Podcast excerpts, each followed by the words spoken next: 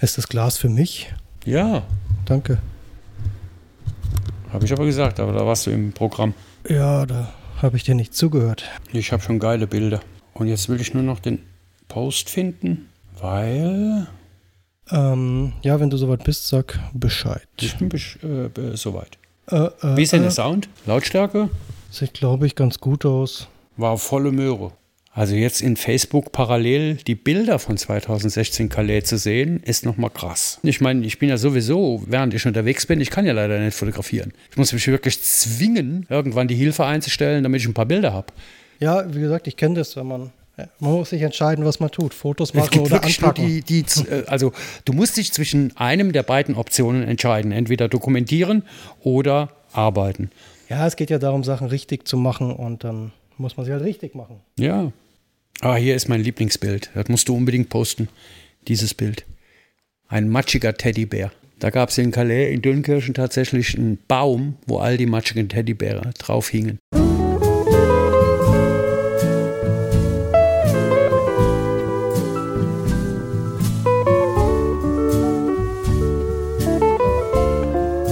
Hallo, herzlich willkommen zum Frankenkonvoi Podcast. Mein Name ist Jonathan Ich bin der Tom. und wir sitzen heute das allererste Mal vorne im Apothekenraum für die Aufnahme. Das war bisher nicht möglich, weil dieser Apothekenraum ja alles war. Der war Lagerraum, der war Abstellfläche, der war Präsentationsfläche, der war Veranstaltungsraum, der war so alles. Und nachdem Ja. du jetzt die letzten Wochen hier ordentlich aufgeräumt und geputzt hast und eine Struktur reingebracht hast, nimmt der Laden langsam Form an. So sieht's aus. Endlich, nach 13 Jahren. Ja, der Laden, glaube ich, wird wirklich, wirklich cool. Jetzt war ja am vergangenen Wochenende eben der Hofflohmarkt, wo du so die letzten Sachen, die noch bei dir im Lager waren, Requisiten und so weiter, verkauft hast. Und übernächstes Wochenende am 29.07. Samstag ist dann die Ladeneröffnung. Von 12 bis 19 Uhr. Da seid ihr alle gerne herzlich eingeladen. Wie gesagt, ist wirklich cool geworden. Die Apotheke, die äh, unter Denkmalschutz steht, ist seit 13 Jahren mein Atelier in den hinteren Räumen, wo ich meine Fotos mache. Und der vordere Raum war von Anfang an als eine Art Galerie oder Showroom geplant. Und diese Räumlichkeiten, also äh, Einrichtungsgegenstände, die Gründung der Apotheke war 1906, stehen unter Denkmalschutz, wurde immer mal von uns benutzt für einen Herbstmarkt, Weihnachtsmarkt Ja, und so genau. weiter. Aber jetzt ist wirklich, nachdem ich hier wirklich jede Schublade mit Vornamen kenne, alles mit Möbelpolitur und gestrichen und gemacht und getan, alles wieder schick gemacht. Und der Start für den Laden ist dann am 29. und der wird sich weiterentwickeln.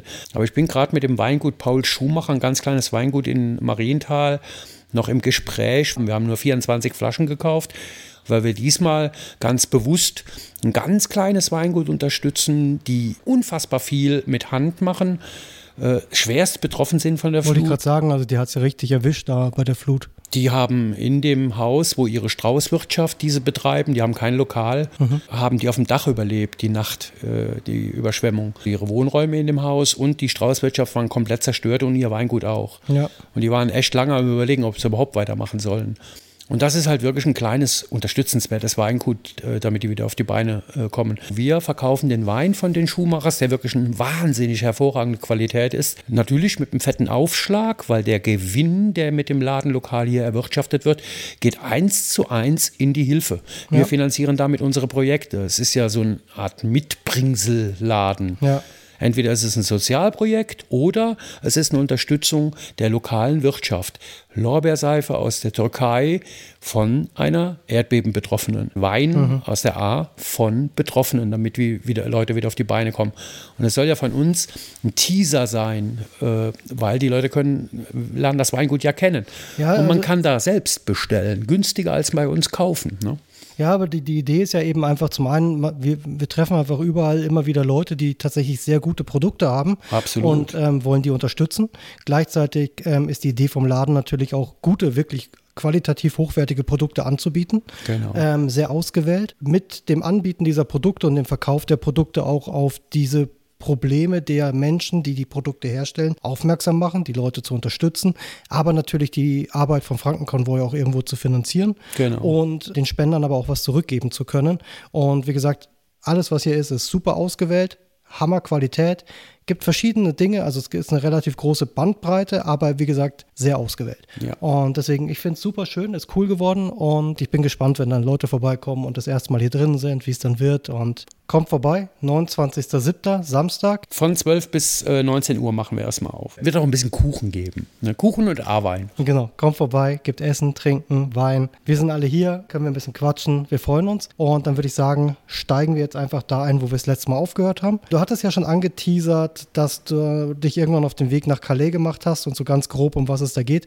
Kannst du noch mal erklären, was in Calais genau los ist, warum da überhaupt was los ist und wie du da hingekommen bist? Ich bin natürlich darauf aufmerksam geworden, äh, auf Calais und Dünnkirchen, direkt neben Calais, 20 Kilometer. Ist beides in Frankreich. Genau, weil ich halt in der Zeit äh, seit September 2015 und auch vorher schon ganz, ganz viel im Netzwerk, in Social Media mich mit der Thematik befasst habe. Und dann kamen ja immer mehr Themen dazu, Griechenland und das noch und das noch. Und plötzlich habe ich dann, ich habe da vorher noch nie von gehört, äh, 2015 halt eben von Calais irgendwas gehört.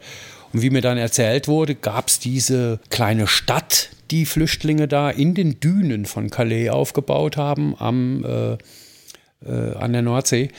Die gab es schon seit 10, 15 Jahren. Okay, krass. Da sind halt eben Migranten, die auf der Flucht einen Weg gesucht haben nach England, gestrandet, weil der Kanal ist natürlich gesperrt. Da ist halt eben auch die Ablegestation für die Schiffe, die rüber nach England gehen. Und die Migranten versuchen immer wieder auf Schiffe zu kommen, auf LKWs, die durch den Tunnel fahren, zu kommen. Sterben auch regelmäßig Leute bei diesen ganz gefährlichen Versuchen, über diesen Ärmelkanal zu kommen. Da ist ja fast eine Überfahrt mit einem Schlauchboot, wie gute Freunde von mir das gewagt haben, ohne schwimmen zu können. Mit einem Schlauchboot, was von Schleppern den Leuten zur Verfügung gestellt wird in der Türkei oder auch in Libyen, was absolut untauglich für die See ist. Und das zu wagen ist ja schon ein Wagnis allein. Aber wenn ich dann überlege, dass ein junger Afghane, vor drei Jahren haben wir den hier in einem Wohnprojekt in Fürth kennengelernt, bei der Barbara Bach, der hat die Flucht aus dem Iran, der ist vorher mit seiner Familie in den Iran geflohen, aus Afghanistan. Und der allein 15 Jahre alt. Ne? Ja. Der hat die Flucht allein zu Fuß in acht Wochen vom Iran bis nach Deutschland geschafft. Und er hat mir Bilder gezeigt, die er mit seinem Smartphone gemacht hat. Der hat auf einer Achse von LKWs, äh, so hat er sich transportiert. Ja, das, ich, wie gesagt, sa sagen wir mal, die, die, die Menschen, die Flüchtlinge und Flucht generell kritisieren oder kritisch sehen, äh, immer so dieses, ja, die Leute kommen hierher, um sich hier zu bereichern. Man muss sich echt klar machen, dass diese Menschen unfassbar krasse, lebensgefährliche Sachen auf sich nehmen und Risiken eingehen, die wir uns gar nicht vorstellen können, nur weil sie eventuell eine kleine Chance haben, hier anzukommen. Und die geben ihr letztes Geld dafür aus, die verlieren ihre Pässe, ihre Dokumente, ihre Studienabschlüsse unterwegs, können nichts mehr nachweisen, die verlieren quasi ihre Identität. Und im schlimmsten Fall ihr Leben. Siehe jetzt das Schiff, was nach Italien unterwegs war. Gott sei Dank wird es ja noch untersucht, weil die griechische Küstenwache wird Ja, was wahrscheinlich auch für immer da genau passiert ist. Aber, aber der. Punkt ist, jetzt mal unabhängig davon, wie schlimm das ist, dass das untergegangen ist und dass so viele Menschen gestorben sind, allein die Tatsache, dass du bereit bist, dich auf dieses Schiff draufzustellen Ja. und aufs offene Meer rauszufahren, das machst du nicht, wenn du nicht echt das dringend notwendig Du hast. machst das nicht, um dir ein schöneres Haus zu nee, kaufen. nee, echt nicht. Oder einen Mercedes zu fahren oder so. Oder in ein Sozialsystem einzuwandern. Deswegen machst du das nicht. Nee. Du, du bringst dein Leben nicht in Gefahr auf einer Flucht. Nee, und vor allem, du hast ja für diesen Platz auf diesem komplett überfüllten Schiff auch noch eine Menge Geld gezahlt. Ja, Das klar. ist so, ich meine, du gibst nicht dein restliches Geld dafür aus, um dich in Lebensgefahr zu begeben, weil es so witzig ist, weil du eventuell irgendwo Sozialschmarotzer werden könntest. Ganz genau. Also echt nicht. Das andere ist, man muss sich auch zum Beispiel eben so Sachen, warum England?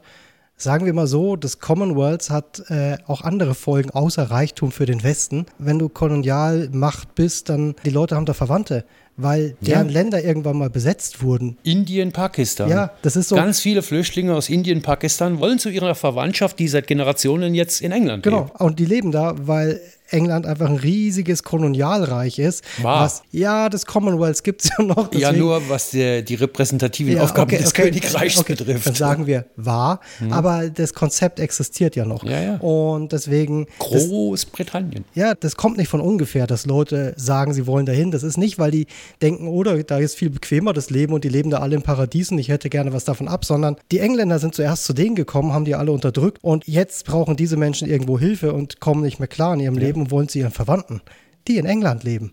Das ist alles. Das ist gar nicht so kompliziert. Fluchtursachenbekämpfung hätte vor 500 Jahren starten Ja. müssen, äh, indem man Kolonialisierung verhindert. Ja, deswegen ist es aus der westlichen Sicht, äh, macht man sich ein bisschen bequem zu sagen, ja, die doofen Flüchtlinge, weil auch Deutschland hatte Kolonien. So ist es nicht. Und deswegen, Ja, die Ausbeutung von armen Ländern, besonders in Afrika, hat halt eben dazu geführt, dass in Afrika oder auch in, in äh, Asien Länder wirklich verarmt sind. Ja. Und dann sind halt eben nachher Despoten an die Macht gekommen und haben das noch weiter betrieben.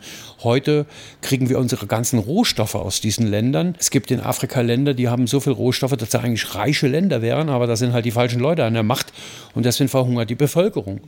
Und dann kommt heute noch die globale Erwärmung dazu. Natürlich. Ganze Landstriche sind nicht mehr nutzbar für Ackerbau und die Leute verhungern. ja, aber wenn man sich natürlich die Rohstoffverteilung auf der Welt anschaut, dann müsste Afrika einer der reichsten Kontinente der So Welt ist sein. es. Und Europa wäre echt weit hinten dran. Wir haben hier gar nichts. Also wir haben Kohle.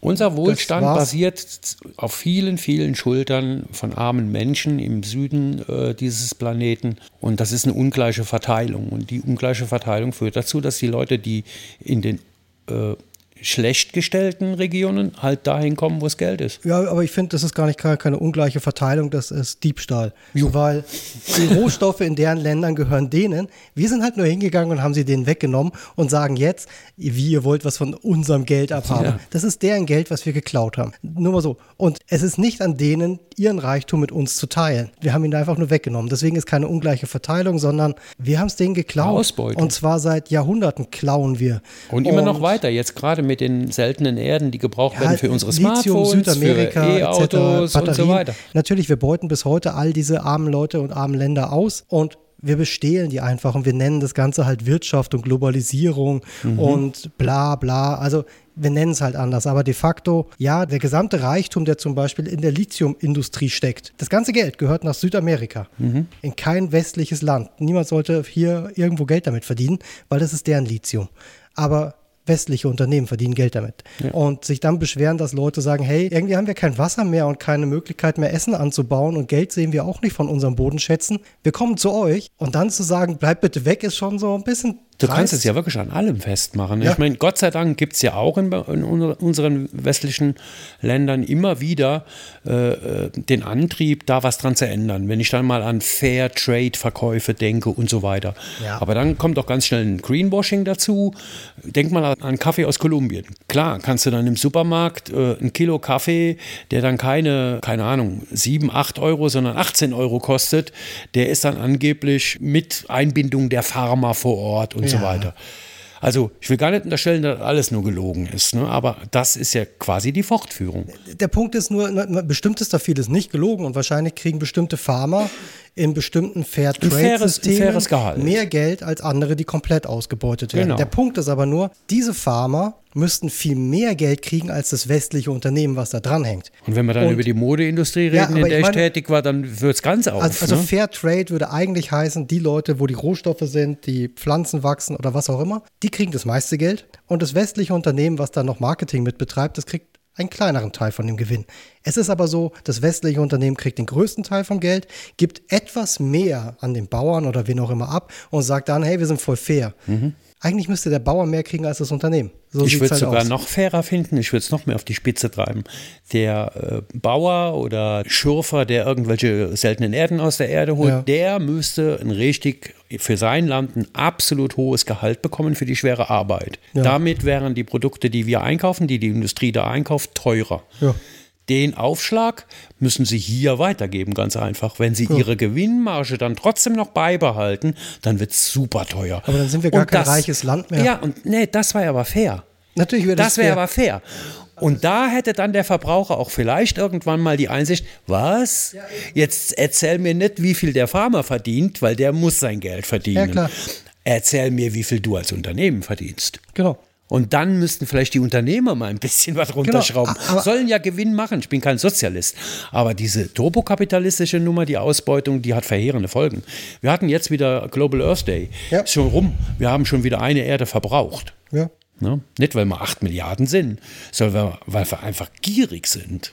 ja, wir kriegen halt den Hals nicht voll. So ist es. Naja, äh, die Flüchtlinge wollen über Frankreich nach England zu ihren Verwandten Jupp. und stecken jetzt vor dem Meer fest in Frankreich, Genau. Calais. Und der Ärmelkanal ist ja nun mal auch eine raue See. Das sind 30 oder 40 Kilometer, glaube ich, die kürzeste Verbindung äh, vom Festland Frankreich bis rüber zur Insel. Und halt, ja, äh, auch im Sommer nicht unbedingt eine tolle Überfahrtmöglichkeit mit einem Gummiboot oder was weiß ich was. Und deswegen stecken die Leute da fest. Über die Fähren und über den Tunnel mit LKWs kommt auch so gut wie nichts rüber. Die Engländer haben sogar Schutztruppen, Polizeitruppen, Grenzschutztruppen auf französischer Seite Okay. um die Eingänge zur Fähre und zum Tunnel zu sichern. Das sind halt die Nadelöhre, die die dann dicht machen. genau. Und wie gesagt, über 10, 15 Jahre hat sich da halt eben wie so eine kleine Siedlung aufgebaut. Ist aber übrigens auch ganz interessant, so die sicheren Überwege machen wir zu und dann könnt ihr ja gucken, ob ihr euer Leben riskieren wollt. Genau. Selber schuld, das ist schon, ja. Die einfachsten Sachen, sichere Zuwege oder Grenzübergänge zuzumachen, ist ja easy.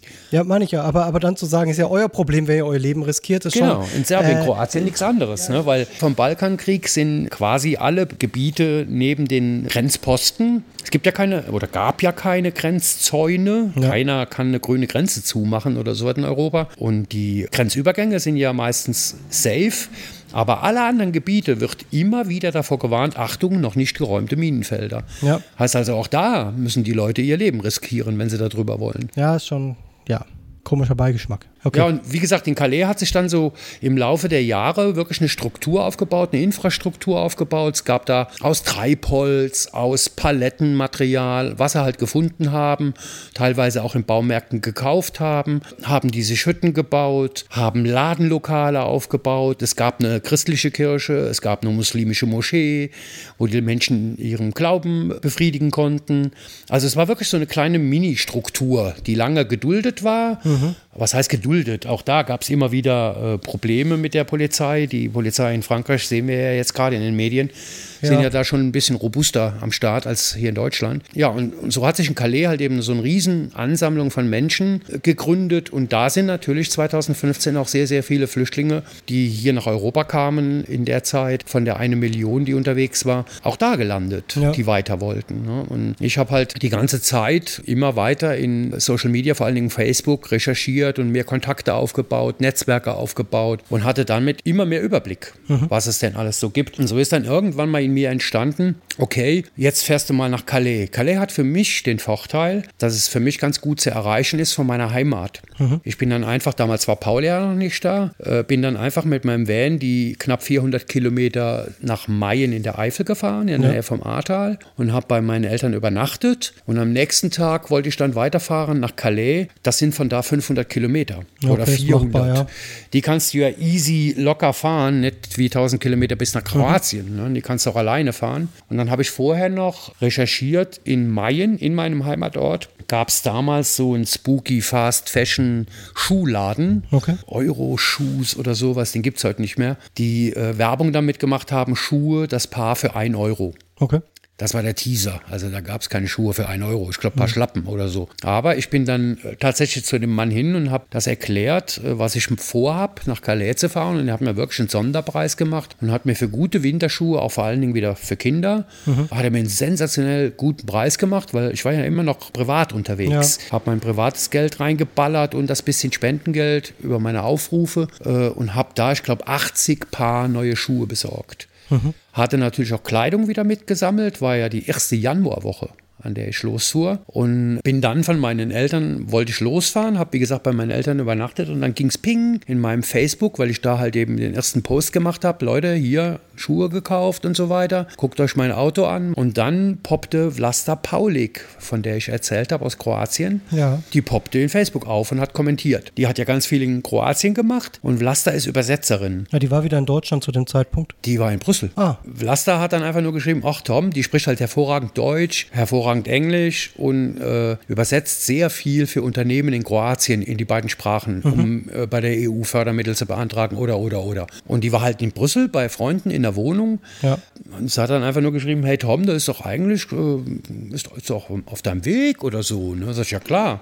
Mhm. Dann komme ich vorbei, hol dich ab und dann fahren wir zusammen dahin. Und da sie sowieso, Lasse hat lange in München gelebt, danach, ich wollte eine Woche da bleiben, nach München musste, habe ich ihr dann angeboten, okay, dann kläre ich mal ab, weil meine Eltern nur eine ganz kleine Wohnung haben. Äh, ich habe Freunde, meine Freunde, die heute in Spanien leben, die Eltern von Kati, die wird auch noch mal bald eine Rolle spielen, die in der Nähe von Mayen ein Haus haben. Und so habe ich an Barbara angefunkt, und habe gesagt, hier pass auf, ich nehme da vielleicht eine Kroatin mit nach Calais. Mhm. Kann ich mit der auf dem Rückweg bei euch eine Nacht übernachten? Weil ich hatte dann vor, von Calais wieder den Schritt zu machen, von Calais in die Region Mayen, die 400, 500 Kilometer, da übernachten und dann halt weiter hier runter ins Frankenland und Vlasta wollte dann mit dem Zug von hier aus nach München fahren. Ja. ja, und so bin ich dann mit den Schuhen und mit dem Vivaro vollgeladen, bin ich dann nach Calais gefahren, habe unterwegs Vlasta aufgenommen in Brüssel und als wir in Calais kamen, ich habe vorher vorher noch mit Kölner Organisationen äh, Kontakt mhm. aufgenommen. Ich weiß nicht mehr, wie die hießen. Ich weiß gar nicht, ob es ein Verein war. Ich glaube, das waren nur Freunde. Äh, ich weiß auch nicht mehr alle Namen. Aber einen Namen habe ich mir äh, natürlich gemerkt, weil die bis heute unterstützt. Ist die Britta Flemming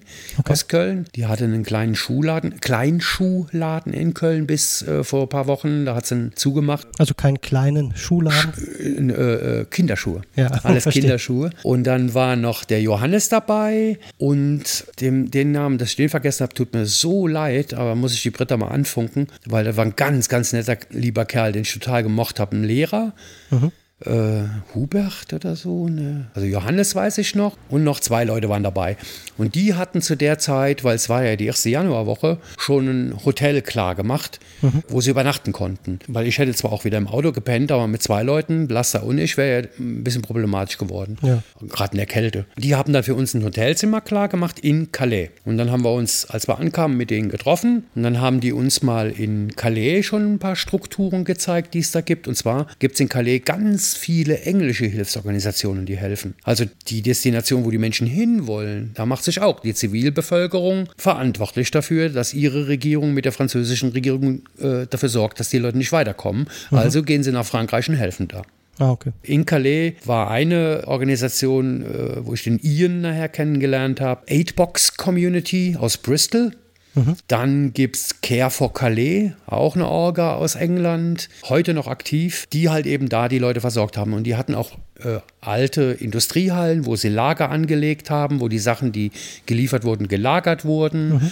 Die hatten Verteilsysteme aufgebaut, wie wird verteilt, wann wird verteilt, damit es auch um die Polizei rumgeht oder in Kooperation mit der Polizei, mhm. weil die Polizei hat natürlich alle Camps so gut es ging abgeriegelt, weil Hilfe war nicht erwünscht. Okay. Weil die Leute ja feststeckten und je besser die Situation für die Leute ist, umso länger bleiben die. Also will man die Situation für die Menschen so schlecht wie möglich haben. Mhm. Und als wir dann am zweiten Tag, nachdem wir da übernachtet haben, zu einem der Warehouses, ich glaube von Care von Calais, gefahren sind, war morgens jeder wieder sich kenntlich gemacht mit einer Pkw-Warnweste, ein Volunteer-Meeting. Mhm. Und die Care for Calais-Leute haben dann aufgeteilt, wer wohin geht. Weil neben dem großen Camp in Calais hat sich dann gerade in Dünkirchen, in Grand Sünd, ein neues Camp gebildet. Das war, naja, ich sag mal so ein Freizeitpark, der angelegt werden sollte, mit einem kleinen Bach in der Mitte. So ein Naherholungsding direkt neben den Häusern von Dünnkirchen an okay. der Autobahn direkt, wo Leute dann spazieren gehen können oder oder oder. Ja. Und da haben sich Menschen angesiedelt und zwar hat sich da auch wieder Ethnie oder Staatszugehörigkeit, Religionszugehörigkeit hat sich immer ein bisschen voneinander separiert. Also Nationen, die nicht miteinander klarkamen in einem Camp mhm. oder Religionen, die nicht miteinander klarkamen, die haben sich ein bisschen separiert. Und so waren halt in Dünnkirchen Aber, ganz kurz, nur Kurden. Ah, okay, weil das ist ja eigentlich sehr spannend, das zu beobachten, weil es, ja, es gibt, keine Ahnung, Volksgruppen, Stämme, Kulturen, Religionen, sonst was, die nicht so gut klarkommen, die aber alle gemeinsam haben, dass sie zum Beispiel fliehen müssen. Genau. Und die dann, weil sie in die gleiche Richtung laufen, an den gleichen Stellen feststecken, zusammen irgendwo ankommen. Jetzt gibt es ja vor Ort dann Menschen, ist ja wurscht, an welcher Grenze das am Ende ist, die da Systeme aufbauen, Lager erschaffen und diese ganzen Leute, die da ankommen, in Zelte reinwürfeln. Wie würdest du das einschätzen? Wie weit haben diese Menschen, die ja dann ist ja wurscht, Kroaten, Österreicher, Deutsche, Franzosen oder sonst wer sind, einen Überblick darüber, wen sie sinnvollerweise zusammen in Zelt stecken und wen nicht und wie gut wird da wirklich drauf geachtet. Also die Strukturen vor Ort schwierig. Man sieht es auch hier an den ersten Aufnahmelagern, 2015, 16,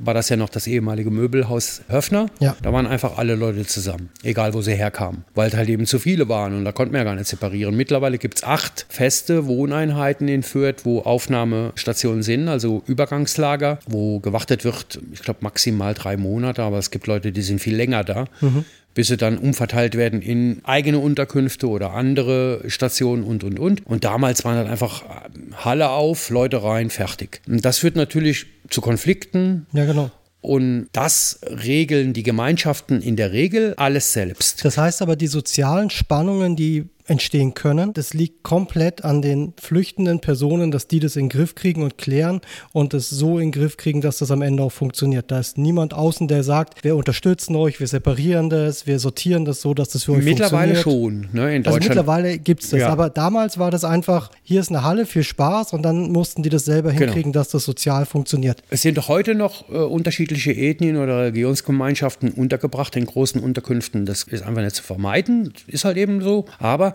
es ergibt sich ja auch also die Selbstorganisation in den wilden Sachen. Mhm. Also Calais ist ja kein äh, offizielles Regierungscamp. Ja. Du bist da nicht registriert, du kommst da hin und hast hoffentlich einen Platz gefunden oder sowas.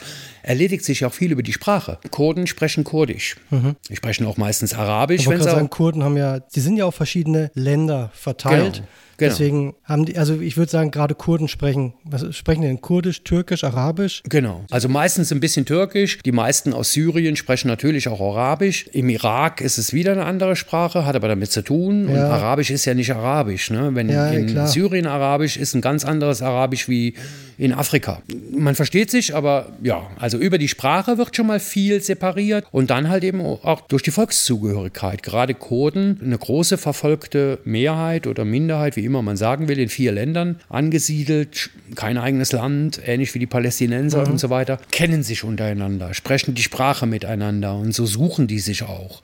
Und dann hat sich halt eben ergeben, dass da in Dünkirchen fast überwiegend Kurden war. Mhm. Es war nachher auch so, äh, weil der Platz ja überall beengt war, dann war es nachher auch egal. Ja, aber, ich, gesagt, also auf der einen Seite finde ich das ja einen wichtigen Aspekt, den man auf dem Schirm haben sollte, dass diese Konflikte in den Herkunftsgegenden existieren und dass die grundsätzlich Problempotenzial in sich bergen und dass das auch mittransportiert wird.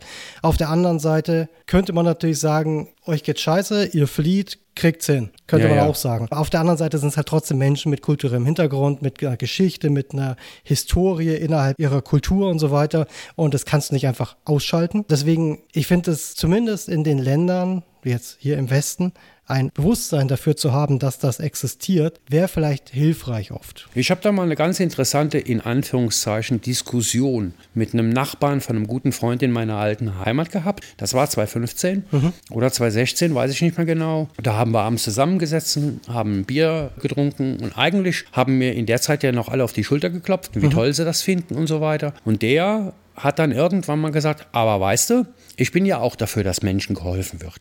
Aber dann kommen die hier hin und dann randalieren die auf einmal in den Tonhallen, wo sie untergebracht sind, randalieren die auf einmal rum. Dann gibt es da auf einmal Streit untereinander.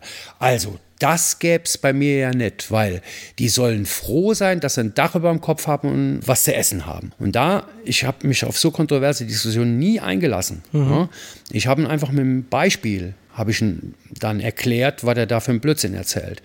Ich habe dann zu mir gesagt, du bist doch Fußballfan vom ersten FC Köln. Mhm. Und ihr habt doch eine Rivalität mit den Mönchengladbachern, weil die mhm. doch neben euch sind. Wenn du entweder in Köln oder in Mönchengladbach ein Spiel gucken gehst, wo sind die Fans der beiden Mannschaften untergebracht. An den gegenüberliegenden Enden des Stadions. Mhm. Die werden doch voneinander separiert. Das heißt also, du willst mir jetzt erzählen, dass hier Steinzeitmenschen ankommen, die sich die Köpfe einschlagen, aber eigentlich froh sein sollten, ein Dach über dem Kopf zu haben. Und du machst doch genau dasselbe. Das ist doch die Antwort. Ja. Konflikte entstehen, wo gegnerische Parteien aufeinandertreffen. Und bei uns, in unserem rosa-rot, weich gepemperten Deutschland, hauen sich sogar Leute, die den gleichen Sport lieben, angeblich, die hauen sich die Köpfe ein. Also, sorry. Ja. Da wird jetzt gerade von dir mit zweierlei Maß gerechnet. Und Ja, das das ist überhaupt stimmt. gar nicht, ich will dich gar nicht verurteilen oder so. Aber vielleicht denkst du den Gedanken mal zu Ende, den ich hier gerade gebracht habe. Dann hörst du nämlich auf, so einen Blödsinn zu erzählen. Ja, ist ein interessantes Beispiel. Ja, sehr gut. Ja, ist halt so. Mensch ist Mensch. Ja, und wenn, wenn der ins Stadion geht, ich meine, das war ein Mann äh, meines Alters, der wird sich bestimmt nicht prügeln. Aber ich habe es extra deswegen auf die Spitze getrieben, weil wenn du dir teilweise allein schon die Postings anguckst in, in Facebook, wenn es um gegnerische Mannschaften geht, was da für eine Sprache herrscht, also sorry. Ja, aber das sind ja auch, wann war, das, wann war das denn? Vor zwei, drei Jahren, als die Nürnberger Fans hier in Fürth irgendwie Schweineblut an irgendwelche Türen gekippt haben? Äh, noch viel schlimmer, als hier Derby war, ich weiß nicht, wie lange das her ist, im DFB-Pokal, hat Nürnberg gegen Fürth gespielt. Und da haben die Nürnberger Fans sich auf dem Hauptmarkt in Nürnberg getroffen und da gab es Ladenlokale, Nürnberger Ladenlokale, die an dem Tag mit Spanplatten ihre Schaufenster zugemacht haben, weil sie genau wussten, was passiert, weil die randalieren schon in der Stadt. Und dann sind sie in die U-Bahn gestiegen und sind hier rübergefahren nach Fürth und an ein Waggon, äh, hat man mal herausgefunden, Gott sei Dank, da haben sie die Überwachungskameras mit Kaugummi oder sonst was Ja. zugebappt und da hat irgendein so ein Vollhonk einen Feuerlöscher aus der fahrenden U-Bahn geschmissen auf die gegenüberliegende U-Bahn, die entgegenkam und da war eine U-Bahn-Führerin vorne drin, die hat super Glück gehabt, dass das Ding neben ihr eingeschlagen ist. Boah. Also bitte. Ja. Ne? Ich meine, das ist ein Extrembeispiel, gar keine Frage. Ne? Ja, äh, das ist ein Mordversuch. Sowas ist ein Mordversuch. Aber es ist auch nur Fußball. Also das, Ja. Und ich weiß, wie wichtig manchen Leuten Fußball ist, aber ich meine ja nur, da geht es nicht um die gewachsene Kultur einer Bevölkerungsgruppe über viele Jahrhunderte. Nee. Deswegen, Also wir brauchen, also wenn ich da drüber rede, äh, Ja, mit. Fußballfans kriege ich mich da regelmäßig in die Okay, Wolle, dann- weil es sind, ist ja eine Pauschalisierung, die man nicht wirklich machen Nee, nee, darf. Ne? natürlich es doch, nicht. Es gibt doch wirklich hier gerade bei mir um die Ecke von einem guten Freund von mir geleitet ein Fanprojekt in Fürth, wo die minderjährigen Jugendlichen bis zum 25. Lebensjahr sogar begleitet werden in die Stadien, weil von der Polizei wird auch sehr viel Gewalt ausgeübt, weil die halt auch keinen Bock mehr haben auf Schläger und dann wird aber auch pauschalisiert. Das Ding Ja, ist, also- es gibt natürlich, wie gesagt, wir haben ja auch als Frankenkonvoi mit Kräuter Fürth sehr viele sehr gute Erfahrungen gemacht. Absolut. Auch, auch explizit mit deren Fanvereinigungen. Auch da gibt es explizit ehemalige Hooligans, die jetzt sehr positiv und sehr hilfreich unterstützen und, und auch junge Menschen begleiten. Das ist natürlich super. Wir haben auch mit 1. FC Nürnberg sehr gute Erfahrungen gemacht, so ist es nicht. Aber ich finde dein Beispiel ganz spannend, weil es, glaube ich, ein, ein, ein, ein Thema ist, was viele nachvollziehen können Ja. und es aber viel niedriger gelagert ist emotional, aber einen ähnlichen Effekt sofort hat. Ja. Und deswegen ist es eigentlich ein sehr gutes Beispiel, um klarzumachen, man macht das überall so. Das ist gar nicht nur bei denen so, sondern ja, man achtet darauf, dass die nicht aufeinandertreffen, weil es einfach hilft, dass sich am Ende nicht alle die Köpfe einschlagen. 100 Menschen dieses Planeten zusammen in eine Halle gesteckt, äh, kommt immer derselbe Schnitt raus. Immer. Ja. Das ist der Mensch. Okay, Calais. Calais. Ja, wir haben, wie gesagt, morgens dann uns an einem der Warehouses getroffen, äh, haben die Kölner erstmal kennengelernt an dem Abend im Hotel und uns mit denen angefreundet. Um Britta, mit der ich noch heute Kontakt habe. Helmut. Den Namen, den ich eben vergessen habe, war Helmut. Ah. Ich bin ein großer Helmut-Fan von diesem Helmut. Das war mir so unangenehm. Also Britta, Helmut und Johannes. Und es war aber noch ein Vierter dabei. Den Namen habe ich leider vergessen. Okay. Und an dem ersten Abend haben wir uns, wie gesagt, kennengelernt, haben da was gegessen äh, in dem Hotel. Und das Hotel war tatsächlich normalerweise im Winter zu. Okay. Und die haben das nur geöffnet, weil äh, halt eben viele freiwillige Helfer einen Hotelplatz haben wollten. Mhm. Es gab auch einen Backpacker, ein Hostel in der Nähe, wo die meisten gewohnt haben. Da war aber, es gibt da oben, ich glaube, äh, die Front National, äh, die früheren Republikaner, die, die rechtsradikale Partei von Le Pen, die haben da oben einen Stimmanteil von 30, 40 Prozent. Es gibt da oben also echt Nazi-Gewalt, Der französische Norden Gewalt. ist der deutsche Osten. Genau. Also von dem Backpacker-Hotel haben wir gehört, da werden nachts Reifen zerstochen und so weiter. ne? Also war schon gut, dass wir mitten in der Stadt in Calais waren, im süßen kleinen französischen Hotel. Aber wieder ein Beispiel, wie lokale Unternehmen davon profitieren, dass Menschen zum Ganz Helfen genau. kommen. Und äh, war ein ganz nettes älteres Ehepaar, mit denen haben wir uns näher angefreundet, äh, obwohl ich kein Französisch spreche. aber irgendwann helfen die Hände und Füße ja. Und Ja, in Frankreich weniger. Ja. Dann sind wir, wie gesagt, am ersten Tag rüber zu einem Warehouse äh, im Außenbezirk in so einem Industriegebiet. Ich glaube, zu Carrefour Calais war das. Und da standen dann so 20, 30, 40 Freiwillige. Okay. Viele Engländer und wir noch dazu und waren ganz viele Freiwillige. Und die Orga hat die dann aufgeteilt. Ich glaube, zuerst haben wir mal das Lager sortiert, sind wieder neue Hilfsgüter angekommen und dann haben wir mal mit dem Hubwagen Schlafsäcke sortiert, das sortiert, das sortiert, das sortiert. Und dann ging es los, wer wo eingeteilt wird. Mhm. Und wir haben uns vorher schon mit den Kölnern abgesprochen, keine Ahnung warum, wir gehen nach Dünnkirchen. Okay.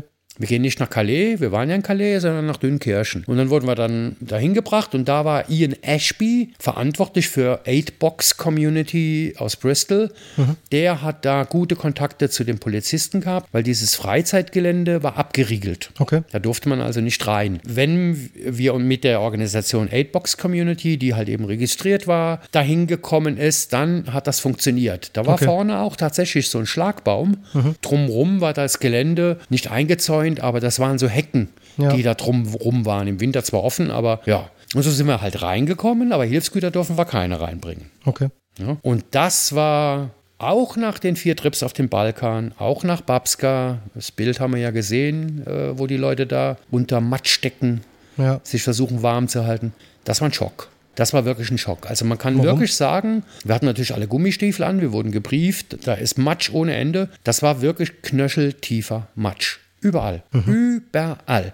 Da waren kleine Kinder, die haben im Zelt schlafen müssen und ich habe das selbst gesehen, wo Ratten rumliefen. Okay. Wegen dem Bach. Die Versorgungsstationen, da waren äh, eine, eine, medizinische Versorgungsstation, das ist eine christliche Gemeinschaft aus äh, Frankreich, mhm. die da medizinische Hilfe geleistet hat. Die haben uns auch davon berichtet, dass teilweise Kinder nachts von Ratten gebissen wurden. Ja. Da waren wirklich, also Zustände, äh, ich weiß gar nicht, wie man da überleben kann. Du bist teilweise in, in, diesem, in dieser Fläche, konntest du nicht gehen. Da ist das Wasser oben über die Gummistiefel in deine Gummistiefel reingelaufen. Okay. Und da erstmal anzukommen und mal zu peilen, peilen, was hier los, war schon sehr, sehr schwer. Wie viele Leute haben da so gelebt? Circa 2.000, 3.000. Und es wurden permanent Krass. mehr, mhm. weil die Polizisten abends gegen, ich glaube, 8, 9 Uhr, also abends haben die Schichtende gehabt und dann sind die meisten Polizisten weg gewesen. Mhm. Und da das kein richtig abgeschlossener Bereich war, außer an der Schranke, sind wir dann mit den Hilfsgütern, wir hatten immer kleine Zelte, manchmal auch für drei, vier Personen Zelte, Schlafsäcke,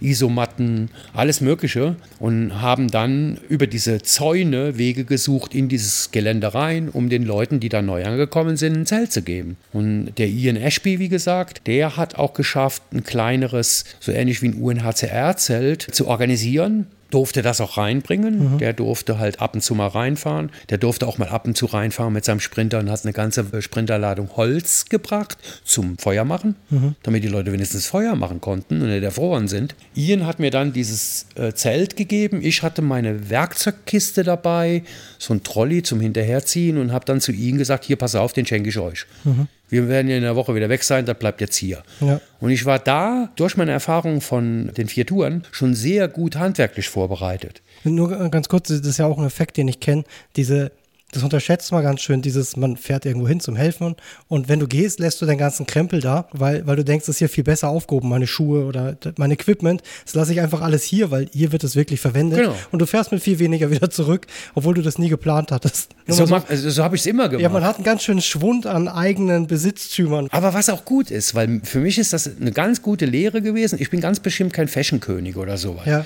Aber mein Kleiderschrank, ein fünftüriger Kleiderschrank, ist heute noch voll Klamotten. Mhm. Und ich habe den locker im ersten halben Jahr um die Hälfte reduziert, weil ich einfach jedes Mal meine Klamotten, die ich noch übrig hatte, dagelassen ja. habe. Und das befreit. Das befreit wirklich. Ich habe damit meinen Kleiderschrank aufräumen können. Mhm. Natürlich alte Klamotten. Ich trage heute noch Klamotten, zum Beispiel von Hawaii vor 13 Jahren, 14 Jahren. Ja. Hosen, die ich mir auf Hawaii mal gekauft habe, ziehe ich heute noch an. Die Flipflops, die hier vor mir stehen, die habe ich mir 2011 auf Hawaii gekauft. Ich kaufe mir nicht jedes Jahr neue Flipflops ja, oder so ein Scheiß. Ich trage das auf. Ne? Mhm.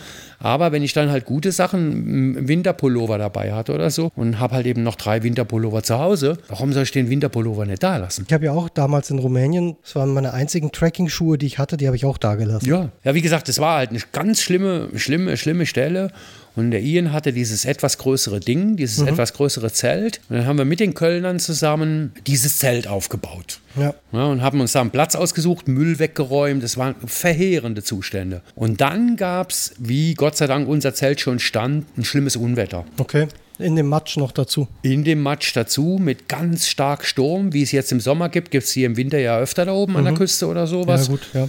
Und was wir vorher gesehen haben, wie wir durch das Gelände mal gelaufen sind, da hatten Helfer wirklich aus Resten, aus Rest haben die eine Schule aufgebaut, eine Küche aufgebaut, also so zusammengezimmert. Ne? Mhm. Die Küche wurde betrieben von Rastplatz, einem Schweizer Verein, den es damals gab, okay. den ich auch schon vom Balkan kannte. Die haben da drin gekocht und nebendran war wirklich eine Schule. Da haben ein paar Lehrer den Kindern Unterricht gegeben oder okay. im Kindergarten oder ja, so. Cool. Aber alles so zusammengenagelt. Von mhm. hier ist wieder eine Palette frei, hier habe ich ein Stück Blech gefunden aufs Dach und und und. Und ich weiß noch ganz genau, da, da schaudert es mich jetzt noch. Irgendwann kam Vlasta, die nicht bei uns dabei war beim Zeltaufbauen, die ist irgendwo rumgerannt, die mhm. hat gebrüllt nach Hilfe. Okay. In diesem Sturm. Dann hat sie erstmal keiner gehört. Irgendwann, die war ein paar hundert Meter weiter weg, haben wir das dann mitbekommen und sind da alle hingestürzt. Da ist von dieser kompletten Schule mal locker 20, 30 Quadratmeter das Dach weggeflogen. Oh. Das ganze Ding ist kollabiert. Mhm. Der Sturm hat dieses Dach hochgehoben, weil halt eben alles nur festgebunden, ja. festgenagelt war. Ja, da gibt es keine Bauvorschriften. Und dieses Dach ist auf Zelten gelandet. Ah, scheiße. Und keiner wusste, sind da noch Leute drin. Mhm. Und dann haben wir alle, ich habe mir da mehrfach die Hand verletzt an den Nägeln, an allem, womit dieses Ding zusammengeschustert ja. war. Da haben wir da in rasender Geschwindigkeit diese Trümmer von dem Dach aus den Zelten rausgeräumt. Und Gott sei Dank war niemand drunter. Okay. echt Glück gehabt. Mhm. Wir haben echt gedacht, also wenn da ein Kind drunter war, das wäre tot. Mhm. Dann haben wir richtig Glück gehabt. Es war also die ganze Zeit super, super schlimm. Super, super schlimm. Und ich weiß noch, das ist auch so einer der Schlüsselmomente gewesen, die ich gerade am Anfang ja mehrfach hatte, wie der Mohammed an der serbischen Grenze. Da gab es wieder eine Person, die ganz wichtig für mich war, deren Namen ich nie vergessen werde. Ich brauche ja immer Eselsbrücken. Da mhm. habe ich einen Namen gespeichert oder eine persönliche Beziehung. Das war ein freiwilliger Helfer, um die 70 Jahre alt, aus der Schweiz, mit einem langen weißen Rauschebart mhm. und langen weißen Haaren. Und ich hatte ja dieses Zelt da aufgebaut und habe in diesem Zelt, weil es trocken war, halt äh, Sachen gelagert. Ja. Ich hatte auch so ein Feldbettding, so ein Klappfeldbett. Mhm. Ich hatte da drin sogar eine Gasheizung. Für alle Neuankömmlinge, die dann in der Nacht ankommen, hatten die da die Chance, bei mir einen Tee zu bekommen, sich mal kurz aufzuwärmen. Wir haben auch ein Schild oben über das Zelt drüber gemacht, habe ich auch ein Foto von, ja. wo dann drauf steht Chai oder sowas. Mhm. Und damit wir wie so ein kleines Lager innerhalb dieses Dings haben, um Zelte, Schlafsäcke schon mal vorrätig zu haben für Leute, Leute, die nachts kommen, die wir dann mhm. verpflegen können oder sowas. Und dieser Viktor, der kam ab und an mal, weil er einfach schwach altersschwach, 70 Jahre alt, sich mal ausruhen musste. Mhm. Ne? Im permanenten Regen und Sturm und Matsch. Und das hattest du schon mal erzählt. Ne? Er war der, der dir quasi gesagt hat, wie lange er das schon macht. Er hat gesagt, er war auf jedem Kontinenten auf diesem Planeten mhm. als freiwilliger Helfer seit den 70er Jahren. Und er hätte noch nie ein Camp gesehen, was schlimmer wäre wie Dünnkirchen. Mhm. Und das war für mich bemerkenswert. Also er hat ja im Prinzip, ich war ja neu, mein fünftes Camp, was ich gesehen habe, viele schlimme Sachen am Balkan gesehen, aber das hat mich so schockiert. Und da habe ich aber dann wieder für mich die Message bekommen, ja Tom, du lagst mit deiner Einschätzung richtig. Mhm. Also das sind wirklich Menschen, nicht nur Menschenunwürdige, es waren lebensgefährliche Zustände. Ja. Gerade für Infektionskrankheiten und so weiter. Und was ich dann so gar nicht verstanden habe, und das war so der ganz krasse Scheiß. Ich habe mich irgendwann mal, ich war ja eine Woche da, auch mit den Polizeibeamten unterhalten. Da waren mhm. auch welche dabei, die Englisch gesprochen haben. Und ich weiß noch gut, ich stand irgendwann mal vorne an einem Schlagbaum ja. und habe mit dem Polizeibeamten gesprochen. Direkt neben dem äh, Erholungsgebiet, wo die Flüchtlinge waren, mhm. war ein riesengroßer Parkplatz von Decathlon. Okay. Ja, da haben wir auch oft Sachen eingekauft. Mhm. Und gegenüber von dem Schlagbaum auf der anderen Straßenseite waren recht nette, keine billigen Einfamilienhäuser von französischen Bewohnern aus Dünnkirchen. Okay. Also ich sag mal Mittelschicht, gehobene Mittelschicht. Mhm. Und dann habe ich irgendwann mal mit diesem Polizeibeamten da gestanden und habe den auf Englisch gefragt, jetzt doch mal ganz ehrlich, du machst hier nur deinen Job, das ist kein Vorwurf an dich selbst. Mhm. Gar keine Frage. Aber ihr nennt euch doch Le Grand Nation, die große Nation. Mhm. Ihr habt doch diese Werte. Also Freiheit, Gleichheit, Gleichheit Brüderlichkeit. Brüderlichkeit. Ja, das ist, ich meine, das sind die Schlagwörter, die seit der französischen Revolution die Basis jeder Demokratie in der westlichen Welt sind. Das ist letztendlich auch das Fundament Europas. Ja. Mit den deutschen Menschenrechten nach dem Zweiten Weltkrieg, äh, nach all, das, das ist ja die Basis. Ja. Deswegen haben wir doch genau diese Werte. In, die Leute sagen doch immer, oh Gott, oh Gott, die Muslime nehmen uns unsere Werte weg. Unsere christlich orientierten Werte halten wir doch so hoch. Mhm. Und dann habe ich dem Mann halt gefragt, hey, hör mal, wie willst du das den Leuten hier auf der anderen Straßenseite erklären? Ja. Da auf der anderen Straßenseite leben Steuerzahler. Ja. Französische Steuerzahler, die ganz bestimmt nicht amused sind über diese Zustände hier. Vielleicht sind sie nur sauer, weil sie diesen Dreck vor ihrer Tür sehen. Mhm. Aber eigentlich müssten die doch total sauer sein, wie Frankreich mit diesen Menschen umgeht. Wie könnt ihr sowas dulden? Warum habt ihr hier nicht lange eine Struktur aufgebaut, wo diese Menschen vernünftig untergebracht werden können? Mhm. Warum gibt es hier nicht endlich das, was ihr mit euren drei Worten da beschreibt? Mhm. Das ist doch ein Schlag in die französische Fresse, was ihr hier betreibt. Mhm. Nicht du als Polizist, habe ich ihm nochmal gesagt. Ne? Mhm. Ich habe gesagt, ich mache dir keinen Vorwurf, du machst hier nur deinen Job. Aber erklär mir das. Erklär mhm. mir diese, diese Dissens, diese zweigespaltene Sache. Erklär mir das. Das hier hat doch nichts mit Menschlichkeit zu tun. Mhm. Da werden kleine Kinder von Ratten angeknabbert nachts. Mhm. Ich kann dir Bilder davon zeigen, die haben, wenn du eine Taschenlampe anhast, leuchtende gelbe Augen. Mhm. Ich habe sie gesehen. Ich bin drüber gelaufen über diese Viecher. Weil da ist ein Bach, da ist ganz viel Müll drin. Ihr erlaubt uns nicht, da Hilfsgüter reinzugeben. Hilfsgüter, sprich Essen, Holz, damit die was warm haben und ein Dach über dem Kopf, ein Zelt. Mhm. Das erlaubt ihr uns nicht. Nicht du, weil du bist nur Befehlsempfänger. Aber ihr erlaubt uns nicht, dass ein kleines Kind wenigstens in einem Zelt Anfang Januar schlafen darf. Mhm. Erklär mir das. Erklär mir diese Werte. Ja. Nicht die Flüchtlinge, die hier hinkommen, machen unsere Werte kaputt. Wir selbst mhm. machen unsere Werte kaputt. Indem wir sie einfach nur für uns nehmen. Und selbst da sind wir noch nicht mal gut. Ne? Ja. Was hat er gesagt? Er konnte nicht mehr viel sagen. Und ich habe auch zu mir gesagt, hey komm, mhm. ich gebe jetzt nur weiter, was mein Hirn mir gerade hier sagt. Ich bin echt angepisst über uns. Ja. Auch mich. Ich bin Deutscher und du bist Franzose und wir machen hier echt Scheiße. Also mhm. wir müssen uns jetzt endlich mal der Verantwortung, die wir haben, stellen. Ich habe es halt eben gemacht und, finde da drin auch eine Erfüllung, auch wenn ich nur wenigen Leuten helfen kann. Aber ich kann das nicht dulden. Ich, man könnte mich tatsächlich, obwohl ich noch nie eine konservative Partei gewählt habe, man könnte mich als jemand bezeichnen, der die konservativen christlichen Werte hochhält mhm. und unser Rechtssystem. Ja, das ist ja ein gutes Rechtssystem. Absolut. Und ich meine, das Ding ist, man muss sich ja auch klar machen, ich, ich meine, ich bin auch kein religiöser Mensch, aber sämtliche Werte aller Religionen, die es gibt und jemals gab wahrscheinlich, haben eine ganz gute Basis und, und diese Werte gibt es nicht ohne Grund und die sind nicht ohne Grund sich oft sehr, sehr ähnlich, weil es Menschenrechte sind, weil es Grundwerte sind, weil es auf Ethik und Moral basiert. Deswegen hat es am Ende gar nicht mit Religion in dem Sinne zu tun. Die NGOs haben es immer kaputt gemacht, im muslimischen Glauben genauso wie im christlichen Glauben. Also eine katholische Kirche, tut mir leid, aus dem Verein bin ich ausgestiegen. Aber das heißt nicht, dass ich diese Werte kritisiere, genau. sondern ich kritisiere die Organisation. Ja, aber, aber, auch, aber auch, die, auch die Kirche, auch andere Organisationen haben auch vieles Gutes gemacht. Deswegen, da ist gar nicht so viel Schlechtes dran. Man muss es halt nur auf alle anwenden. Und das genau. Problem entsteht, wenn du anfängst, Leute auszugrenzen aus deinen Werten und zu sagen, natürlich habe ich bestimmte ethische, moralische Werte, aber die gelten halt für mich, für dich nicht. Ja, ja. Und, und dann wird es weird. Ja, absolut. Ja, und so haben wir halt, wir haben eine Aktion noch gemacht, äh, da hat ein englischer Spender, das wurde uns dann vorher gesagt, ein englischer Spender einen ganzen Sprinter voller Gaskartuschen gebracht. Mhm.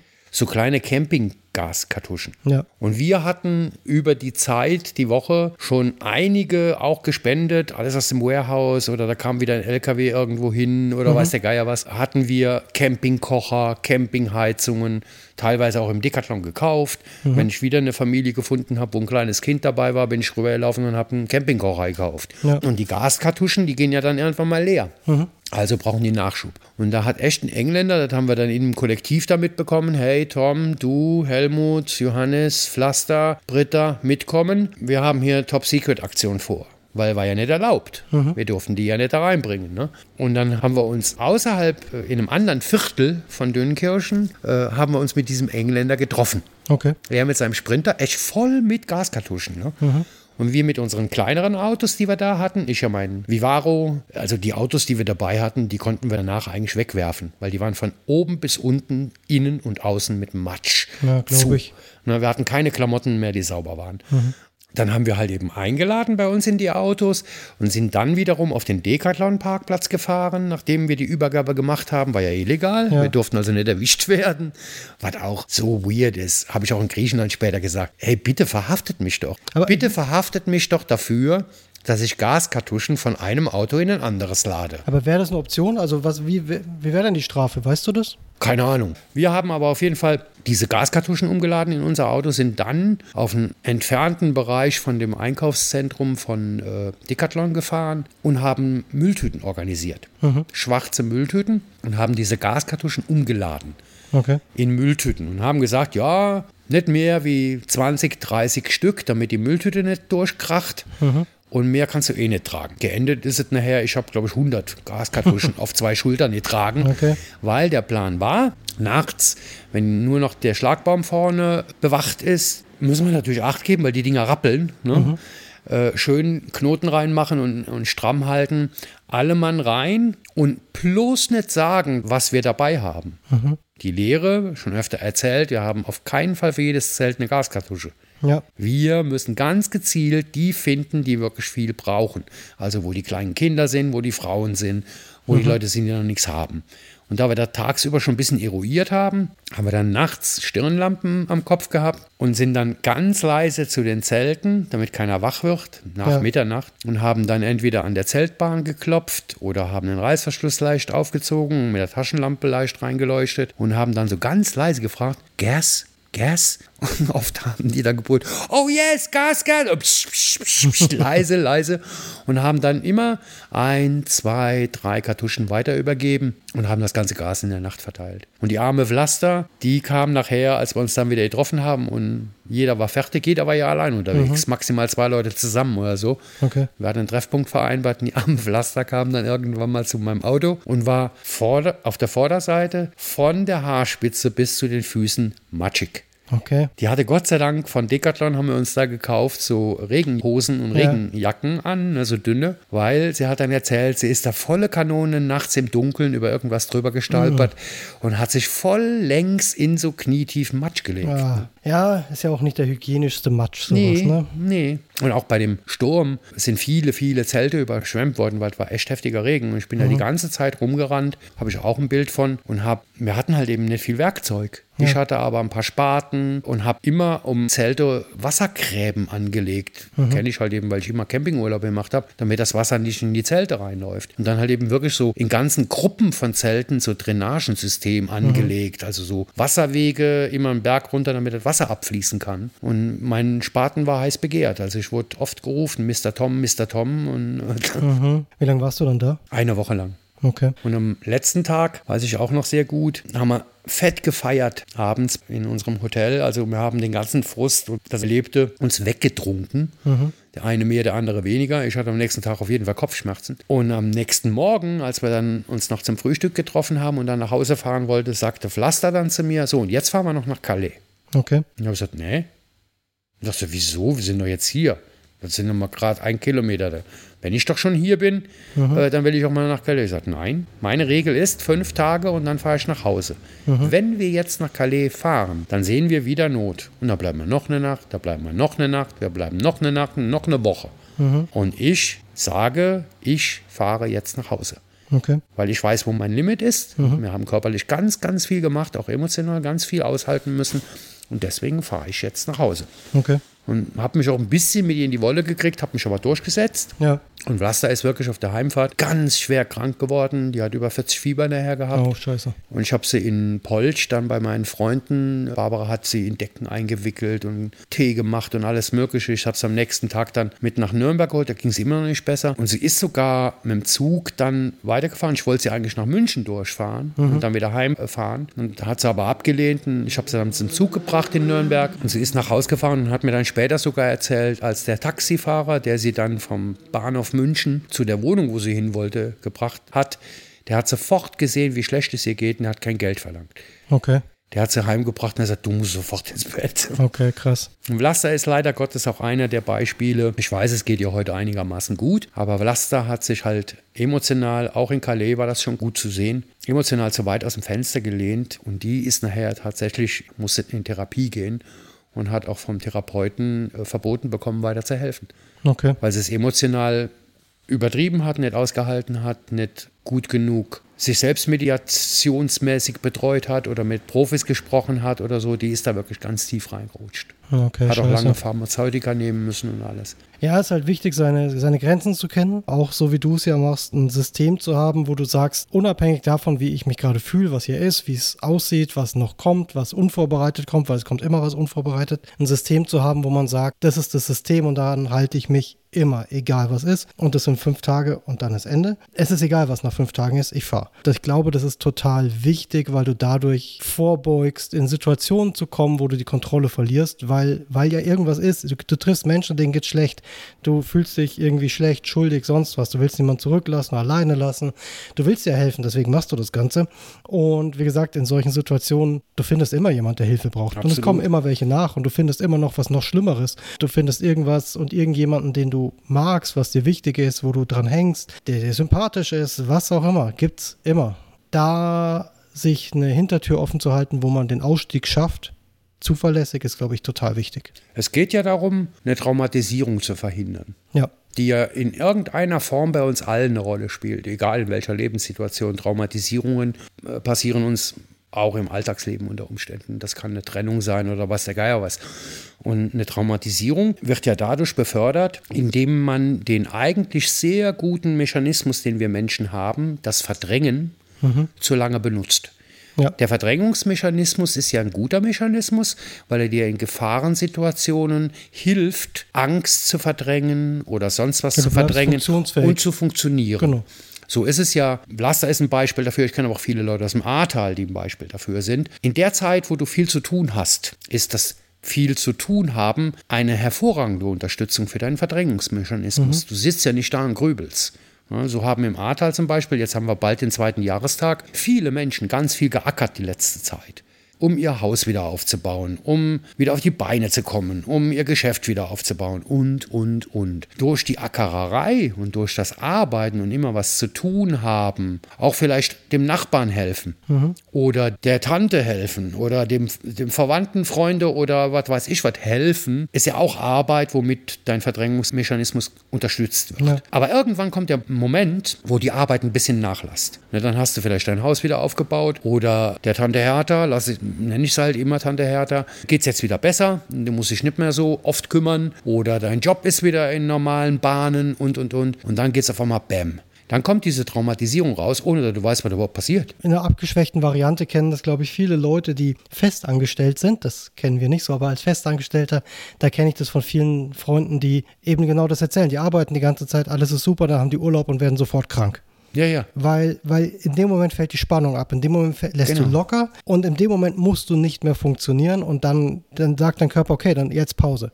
Das ist das Immunsystem. Genau. Weil in dem Moment, wo die Spannung abfällt, heißt, da ist nicht mehr so viel Adrenalin eingeschossen und das Immunsystem, was die ganze Zeit schon angeballert ist, reagiert dann. Genau. Und esoterisch übertragen könnte man sagen, äh, der Körper merkt, oh cool, Zeit zum Regenerieren, bam, genau. dann liegst du auf der Nase. Ja, und das ist halt bei Arbeit und meine, ich meine, ich will das gar nicht runterspielen, es gibt genug Leute mit Burnout und sonst was. Aber ähm, das ist bei Arbeit das eine. Bei einem lebensverändernden Trauma wie einer Flucht oder einer Naturkatastrophe ist das halt umso heftiger, aber gleicher Effekt. Ja. Und deswegen wichtig zu wissen, wo Ende ist und sich auch dran halten für sich selber. Das war meine Regel. Ne? Fünf Tage Maximum. Mhm. Gut, die ist dann beim nächsten Trip nach Griechenland im April aufgeweicht worden, weil es da eine andere Situation war. Aber die Trips war kein Hit and Run. Ich bin ja nicht hingefahren, habe Hilfsgüter rausgeschmissen. Das Konzept war da anders. Ja, es war nicht mehr die Bewegung. Genau. Na, es war mehr dieses Feststecken. Das war in Calais das erste Mal, wo die Leute definitiv an einem vorläufigen Endpunkt angekommen mhm. sind. Und in Griechenland war das ja das Gleiche, weil da war Idomeni. Ja. Da war aber, auch ein Endpunkt und die waren länger da, die Leute. Aber das ist ja ganz interessant, weil das, das, was da sich auf dich auswirkt quasi oder auf die Arbeit, die du da gemacht hast, auswirkt, ist ja quasi das, was in der Welt oder in der Struktur, wie Europa funktioniert hat, sich verändert hat. Vorher kamen viele Leute und die sind quasi durchgelaufen mhm. und haben probiert anzukommen. Und dann hat die Politik und Systeme angefangen zu greifen und es wurden Stopp immer mehr Schutzwälder ja, ja, aber es wurden Stopppunkte eingebaut, genau. Wellenbrecher, wie auch immer man das nennen will, wo Leute festgesteckt sind und auch gezielt es so gemacht wurde, dass sie da feststecken Strecken und es nannte sich halt dann Camps oder Grenzen Genau. oder wie auch immer. Dadurch hat man diese Bewegung aufgehalten, darum ging's. Aber dadurch sind Leute auch stecken geblieben und kamen nicht mehr vom Fleck und waren halt dann an der Stelle in einer schlechten Situation. Und das hat sich auf deine Arbeit und die Art und Weise, wie du gearbeitet hast, ausgewirkt. Absolut. Und gipfelnd, leider Gottes, obwohl wir eine grün-rote Regierung haben, diese gelbe Splitterpartei, die nenne ich nicht so gerne, ist vor zwei Wochen eine neue Migrationsverordnung in der Europäischen Union beschlossen worden, die jetzt von den Ländern umgesetzt werden muss. Aber Ungarn und Polen waren wieder dagegen, weil sie müssen Kompensationszahlungen leisten, wenn sie keine Flüchtlinge aufnehmen. Aber generell geht es darum, die Außengrenzen dichter zu machen. Es sollen Ankerzentren an Außengrenzen Ja. gegründet werden. Und das hat mich dann tatsächlich überrascht, weil wir jetzt eine andere Regierung haben, dass die da mitspielen. Also wirklich überrascht. Weil das bedeutet, es werden Gefängnisse aufgebaut, die es de facto schon gibt. Moria ist ein Gefängnis. Und ich habe die neue Struktur Moria 3 dann, nachdem sie jetzt am Meer da unten hausen müssen, habe ich schon gesehen, das ist ein Naturschutzgebiet, sind die Container schon aufgebaut, zehn Kilometer von der nächsten Infrastruktur entfernt. Werden die Leute in einem Naturschutzgebiet einfach im, im Wald gelagert. Also Europa macht die Schotten dicht. Ja, ja, boah, nochmal ein eigenes riesiges Thema. Mhm. Andererseits, ich will auch nicht in der Position sein, diese Entscheidung treffen zu müssen. Vor allem, glaube ich, muss halt die Politik diese Entscheidungen nicht für jetzt treffen, sondern für die nächsten Jahrzehnte. Es liegt daran, weil in Europa eine Uneinigkeit herrscht. Ja. Also angefangen hat es mit den Dublin-Gesetzen. Die Dublin-Gesetze, die Frankreich, Deutschland und damals noch England eingeführt haben, Ja. die besagen, dass an der europäischen Außengrenze ein Asylantrag gestellt werden muss, da wo du das erste Mal Gebiet der EU betrittst. Das ist, haben wir schon gesagt, Griechenland, Italien, Frankreich, Spanien sind die Verarschten. Wenn die jetzt alle, die nach Europa wollen, aufnehmen müssten, das wird ja gar nicht funktionieren. Nee. Also, Hintergrund des Dublin war ja, es gibt einen Verteilmechanismus, wie die Leute verteilt werden auf die anderen Länder, also eine Solidargemeinschaft. Und die hat nie funktioniert. Ja. Nie. Also immer gibt es irgendwelche Leute in Europa. Jedes Land sagt irgendwann mal, nee, jetzt haben wir aber genug, nee, jetzt haben wir aber genug. Oder wir nehmen jetzt gar keine. Heißt also, Europa ist sich nicht einig. Und der Grund, warum jetzt sogar eine rot-grüne Regierung mitspielt bei dieser Grenzschließung, das ist der Deal. Weil der Verteilmechanismus, der dahinter steckt, der war ja wichtig. Und den haben sie nur bekommen, indem sie den Konservativen den Grenzschließungsdingsbum gegeben haben. Die extrem Konservativen wie Polen und Ungarn, die machen trotzdem nicht mit, weil Ja. für die bedeutet es, ihr wollt keine Flüchtlinge, ihr sagt ganz klar nein, dann müsst ihr aber pro Flüchtling, der euch vom Verteilschlüssel zugeteilt würde, den ihr ja nicht nehmt, 25.000 Euro an die EU zahlen. Und das lehnen sie natürlich auch ab. Es ist halt die Uneinigkeit Europas, die sich da manifestiert. So einig, wie sich Europa präsentiert im Ukraine-Krieg, so uneinig ist Europa im Prinzip. Und das ist eine ganz gefährliche Geschichte auch für uns. Ja, ist es. Nicht nur für die Flüchtlinge an den Außengrenzen. Ja, jetzt in Calais bist du ja wieder zurück. Was, es ist ja auch noch was, während dem Aufenthalt in Calais habe ich das nicht so wahrgenommen, weil da war ich nicht so in den Medien unterwegs. Es ist ja noch was ganz, ganz Entscheidendes passiert, kurz nachdem ich ja. gefahren bin, und zwar die Silvesterkrawalle in Köln. Und da hat seitdem hat sich der Wind gedreht und es wird heute noch als Argument benutzt, warum Flüchtlinge nicht willkommen sind. Weil die ganze Hilfsbereitschaft, heute werden wir diffamiert mit dem Wort Bahnhofsklatscher, linksgrün versiffte Gutmenschen. 2015 waren wir noch Leute, die ab und zu gesagt bekommen haben, boah, toll, wie menschlich. Egal von welcher Seite. Ja. Aber ab den Silvesterkrawallen hat sich das schlagartig geändert. Das ist so von Populisten ausgenutzt worden. Ja, Silvester war äh, ein heftiger Einschnitt Mhm. und boah, ist vor allem jetzt mit dem Abstand super schwierig zu bewerten, was da konkret stattgefunden hat. Fakt ist, vieles war offensichtlich nicht in Ordnung und 900 Anzeigen, davon wurden drei wahrgenommen. die Übergriffe sind nicht in Ordnung. Wie damit umgegangen wurde, nicht in Ordnung. Was draus gemacht wurde, nicht in Ordnung. Da ist sehr vieles schlimm gewesen und wurde sehr vieles sehr falsch gehandhabt von sehr vielen Beteiligten. Hat ab da die Arbeit für uns schwerer gemacht. Genau, und hat natürlich ähm, bis heute dann Auswirkungen eben auf diese Arbeit. Aber wie gesagt, tr- trotzdem darf man nicht runterspielen, keine Ahnung, sexuelle Übergriffe und sowas Absolut. geht gar nicht. Und was ist los? Gleichzeitig aber auch, was los mit der Polizei? Wie sind die damit umgegangen? Was ist los mit der Vorbereitung der Stadt? Wie haben die die ganze Aktion und die Situation vorbereitet? Da ist auch schon einiges Es schiefgegangen. sind viele, viele Fehler passiert und die machen eine Straftat nicht minderer. Nö. Ne? Also eine Straftat war eine Ja, Straftat. ja, genau. Und dass die verknackt werden müssen, die Arschlöcher, ist gar keine Frage. Ja. Aber dann haben halt eben Behörden Fehler gemacht und da Genau. was und da was und da was.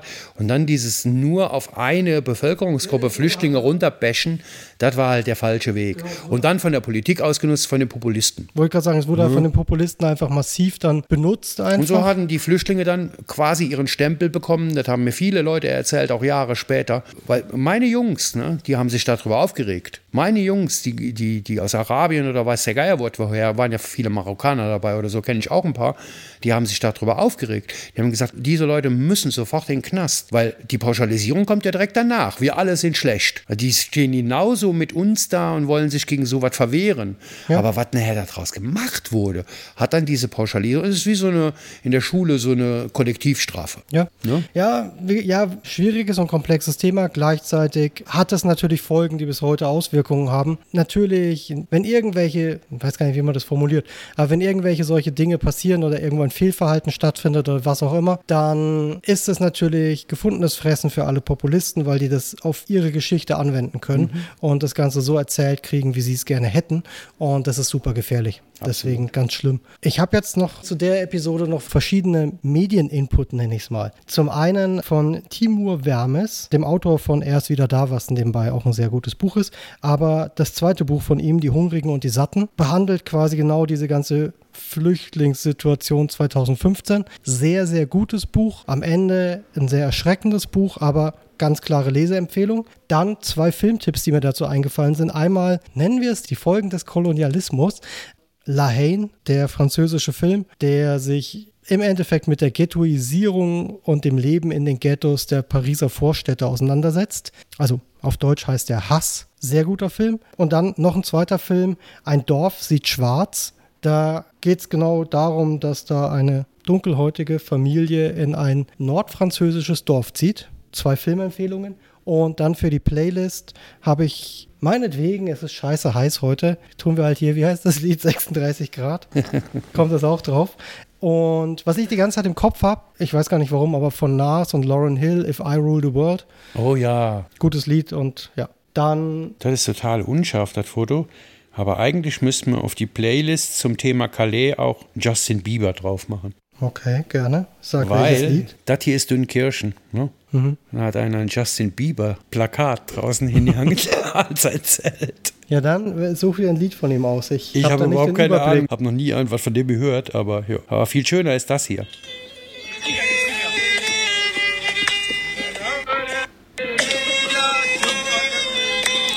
Mitten in der Nacht in Calais hat ein schwarzes eine, Video. eine Fiedel ausgepackt und hat mit einer Fiedel arabische äh, Lieder gesungen. Ah, cool. Also kannst nichts drauf erkennen. Das kann man auf jeden Fall mit in Instagram reintun, das Video auch wenn es schwarz ist. Dann, weil wir jetzt bei England waren, einfach weil es gut ist, Kate Tempest, More Pressure.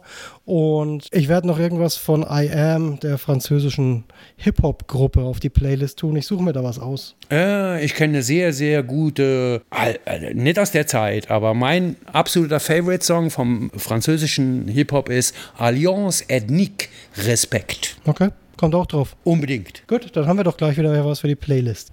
Dann würde ich sagen, schaut auf Social Media vorbei, schaut euch die Bilder und dieses Video an. Gerne liken. Man kann auf Spotify zum Beispiel Bewertungen abgeben. Es geht auch auf anderen Portalen, aber gebt gerne Bewertungen ab. Da kann man so Sterne vergeben, so viele wie möglich, dass wir eine hohe Bewertung kriegen als Podcast. Dann ranken wir höher, dann hören das Ganze mehr Leute. Generell frankenkonvoi.de, wie immer. Und empfehlt uns weiter und vielen Dank fürs Zuhören. Und vielen Dank für immer mehr Feedbacks. Also ich kriege immer mehr Feedbacks, wer alles hört und was sie hören und wie sie hören und so weiter. Echt cool. Genau, dann bis zum nächsten Mal und tschüss. tschüss.